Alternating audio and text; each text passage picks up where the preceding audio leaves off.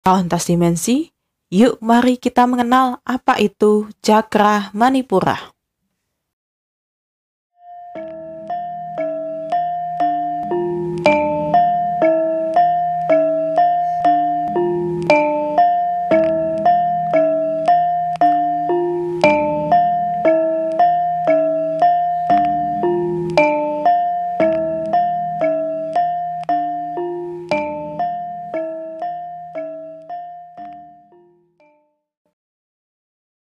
Saya dulu sempat mengenal Cakra Manipura ini sebagai novel Cakra ya, atau nama lainnya lagi Solar Plexus Cakra. Karena letaknya di sekitar pinggang dan pusar seseorang. Jadi kalau kita tarik garis gitu ya di pinggang sama pusar itu kan ada nanti kebentuk garis lingkar perut gitu. Itu di situ cakranya di sekitar itu. Dan pentingnya cakra ini sebetulnya untuk mempertahankan vitalitas seseorang. Nah, ini jadi mengingatkan saya dulu ya. Jadi, saya dulu pernah bermasalah banget sama cakra manipura. Ya, jadi saya orang yang pemalu gitu. Jadi ketemu orang itu kayak ketemu sesuatu yang serem gitu ya. Malu semalu-malunya. Dan sudah gitu saya suka dikit-dikit iri nih sama teman-teman saya yang ya bisa punya kehidupan yang lebih ya. Tapi iri saya memang disimpan di dalam hati, nggak pernah saya keluarkan gitu. Dan kalaupun sudah bermasalah seperti ini, berarti cakra manipuranya itu melemah.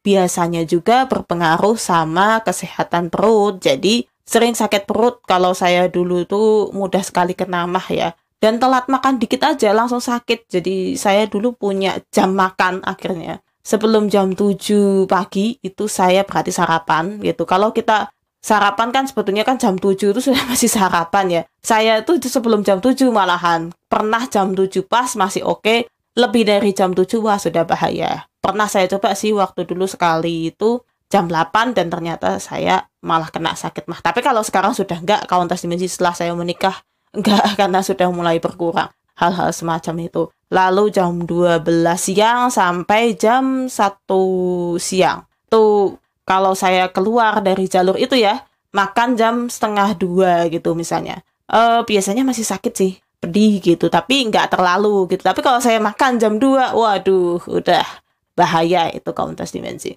Lalu kalau makan malam berarti saya di kisaran jam 19.00 sampai jam 20.00 itu itu batas wajar. Karena kalau saya jam 9 malam cuman makan jajan nggak masalah tapi kalau itu makannya makan berat wah itu tadi sakit lagi. Ya, susah ya kalau cakra manipuranya melemah dan itu tadi diiringi dengan nanti jadi orang yang pemalu banget gitu. Kayak takut bener ya ketemu orang gitu kan. Padahal ya nggak serem sih orangnya, cuman jadi kayak gitu sendiri. Itu nggak bisa. Uh, saya waktu itu juga nggak bisa sih mengendalikan wah kok kenapa ya saya bisa jadi begini? Tapi ya refleks aja jadi seperti itu. Dan ini juga sama yang terjadi seperti ini nih kawan tes dimensi. Ketika kita mau ujian mau tes atau mau melakukan sesuatu yang memicu adrenalin kita kemudian di situlah kita nanti juga mules juga gitu. Ataupun nanti tiba-tiba sakit mah tuh menyerang badan sudah makan. Saya dulu juga gitu. Misalnya mau ujian gitu kan. Padahal sudah persiapan terus sudah belajar juga ya terus sudah ya pokoknya semua hal lah sudah dilakukan tapi ya tetap aja gitu. Apa terus jadi nggak pede terus keringetan. Nah itu gejala-gejala yang timbul sesudahnya. Kayak gitu kauntas dimensi contohnya di kehidupan kita sehari-hari. Nah uniknya di sini nih kauntas dimensi karena saya udah kesel dengan hal yang semacam ini akhirnya saya selain obat pernah mencoba mengobati sakit mah ini dengan kristal sitrin cukup lumayan sih karena ini apa ya ya meskipun tidak bisa ya kita lakukan secara kontinu terus gitu susah dan itu cukup ditempelkan aja sih. Nanti sensasi hangatnya menyebar. Karena yang saya punya dulu sitrinnya bukan yang ini ya agak gedean gitu ya. Karena saya kebetulan punyanya yang udah pecahan. Terus ditempel dijadiin kayak manik-manik gitu di satu ornamen. Terus ornamen itu saya tempel karena ornamennya dari besi atau dari apa ya lupa pokoknya waktu itu buat ini juga sih buat seharusnya buat leontin tapi saya pakainya nggak pakai buat leontin ya udah ditempel gitu aja sih dan itu bekerja bagus sih Cuman saya nggak menyarankan kalau penanganan semacam ini dilakukan untuk yang penyakitnya sudah parah banget. Ya itu hanya sementara aja sih. Dulu saya lakukan begitu kan, terus nanti ada efeknya tuh jadi hangat, hangat, hangat gitu, terus, nyebar di seluruh perut ya, rasanya begitu. Kalau kauntas dimensi yang pernah pakai koyo yang cukup hangat aja, ya rasanya seperti itu, hampir sama sih. Itu cuman bedanya adalah ini pakai batu gitu. Dan penanganan yang harus dilakukan secara medis ya nggak bisa juga digantikan dengan kristal ini ya. Karena bahaya. Bisa jadikan memang itu harus penanganan yang tepat gitu kan dan cepat makanya saya nggak menyarankan. Kalau sudah terlalu parah tetap lebih baik lari ke dokter lari ke penanganan medis. Lalu kauntas dimensi kalau over banget pada cakra manipura gimana nih? Nah Kauntas dimensi kita bisa tahu ada orang yang sombong, nggak pernah merasa puas, dan paling parahnya lagi, nggak punya rasa malu gitu. Nah itu sudah tanda bahwa cakra manipura kita itu nggak seimbang lagi, terlalu berlebihan. Memang kalau kita imbang ya, orangnya jadi pede sih sebetulnya. Tapi kalau kita nggak bisa menyeimbangkan cakra ini, jatuhnya kita malah jadi sombong karena PD-nya yang udah over itu kan jadi sombong gitu kontes dimensi ya jadi jangan heran sih sebetulnya kalau ada manusia yang sudah kehilangan rasa malunya karena kelebihan pada cakra manipura ini lalu untuk menyeimbangkannya bagaimana nah ini bisa sih sebetulnya dilakukan dengan meditasi ya saya dulu pernah ketemu loh di uh, Spotify coba dicari aja ada meditasi khusus untuk cakra manipura. Sebetulnya kalau di tempat-tempat khusus ya untuk meditasi atau mereka yang menyediakan untuk meditasi itu ada sebetulnya khusus aja untuk cakra manipura. Itu ada. Ya asalkan kita juga memang sudah tahu ya bahwa oh kita memang bermasalah di situ. Karena kan e, meditasi yang semacam ini nih sudah fokus, nggak bisa lagi kita nanti kalau sudah meditasi yang ini kemudian bisa kena semuanya ya enggak kan dia hanya fokus di satu titik itu aja gitu.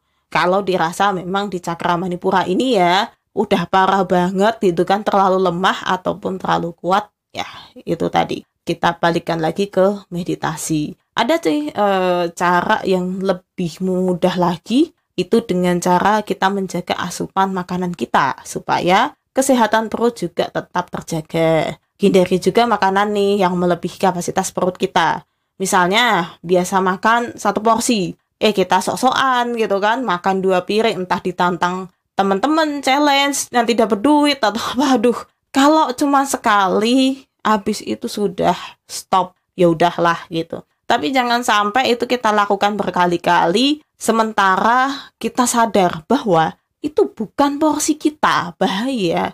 Karena setiap orang, setiap kapasitas perut orang itu punya batasannya masing-masing. Kalau memang batasan kita di satu piring, jangan coba-coba jadi dua, jadi tiga gitu. Meskipun masuk, masuk, tapi ada dua kemungkinan kalau nggak muntah, ya masalah di perut. Masih bagus ya kalau muntah ya, tapi kalau udah masalah di perut, aduh, sayang sekali aja. Dan jatuhnya cakra pasti jadi melemah nih. Kalau kita paksa-paksain atau bisa jadi terlalu kuat ya jatuhnya kita jadi segala makanan. Nanti pengen kita makan. Wih jadi begitu dong kalau kita nggak bisa mengendalikan diri ya. Nah meski ya sih kalau kita terus paksakan juga ya jatuhnya penyakit ya. Penyakit secara medis maksudnya di sini nih.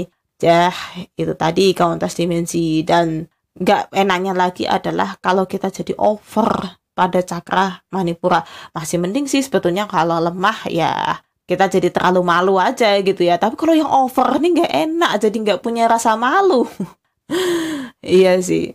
Tapi ya sebetulnya sama aja sama-sama nggak enaknya juga. Karena terlalu dikurangi atau terlalu diatur ya misalnya kayak saya tadi gitu wah jam makan lu diatur ya nanti pun juga akan melemahkan cakra manipuranya Misalnya sih gini, terlalu diatur itu kita tiba-tiba pengen diet yang seperti teman kita. Wah teman kita nih berhasil diet dan bisa menurunkan berat badan sebesar 8 kilo misalnya gitu dan wah bentuk badannya udah ideal gitu. Nah iya sih tapi kita jangan coba-coba kalau tidak ada bimbingan dari ahli gizi maupun dari dokter karena setiap orang tuh punya dietnya masing-masing loh. Nah, saya jadi membahas tentang kesehatan ini. Karena kan kita sudah tahu juga ya, aduh, jadi langsing tuh idaman para wanita atau menjadi berisi itu idaman para pria juga berisi dalam artian ototnya bagus ya, bentuk badannya bagus ya, bukan berisi yang perutnya maju ya. Nah, kalau kita nggak ada pengawasnya, bahaya. Bisa-bisa kita terlalu down. Karena saya juga punya saudara yang awalnya nih countess dimensi ketika dia itu berlebihan ya uh makan itu bisa benar-benar melebihi porsi saya. Jadi berapa ya? Misalnya sih gini uh, contoh deh kita makan satu loyang pizza besar itu kan nggak mungkin kan kita makan semua itu kan berapa ya? 8 slice ya? Uh, 8 potongan ya kalau dipotong. Wah saya tuh paling muat tuh tiga potong deh gitu kan kecuali saya nggak makan nasi gitu. Tapi ini saudara saya tuh bisa loh ngabisin satu loyang tuh aduh ini kayak berasa nggak makan satu minggu dan udah gitu ditambah dia makan pasta makan pasta itu maksudnya kayak makaroni gitu ya terus bisa makan spaghetti atau apa itu contoh aja sih. Aduh gila gitu. Nah ketika dia menjalani pola makannya seperti ini gitu maka yang terjadi adalah di dalam kehidupan dia dia tuh jadi sombong jadi tinggi banget gitu ya. Uh, bukan tinggi hayalannya tapi maksudnya tinggi kata-katanya tuh wah kalau saya ini dong wah saya tuh nggak pernah dong begitu. Ah inilah apa gitu kan. Intinya dia selalu berada pada kehidupan yang high class gitu tetapi ketika ternyata nah ini dia kawan dimensi efek dari kita nggak bisa mengendalikan makan akhirnya jatuh sakit dan penyakitnya nggak main-main. Waktu itu, nah dikiranya peradangan pada usus ya atau apa sih? Saya lupa dengar berita berakhirnya berakhirnya petualangan makan-makannya saudara saya itu karena intinya ada gangguan sih sampai dia pingsan ya. Kasihan juga saya kalau dengar berita itu sampai dia pingsan berapa kali gitu kan. Masuk rumah sakit ya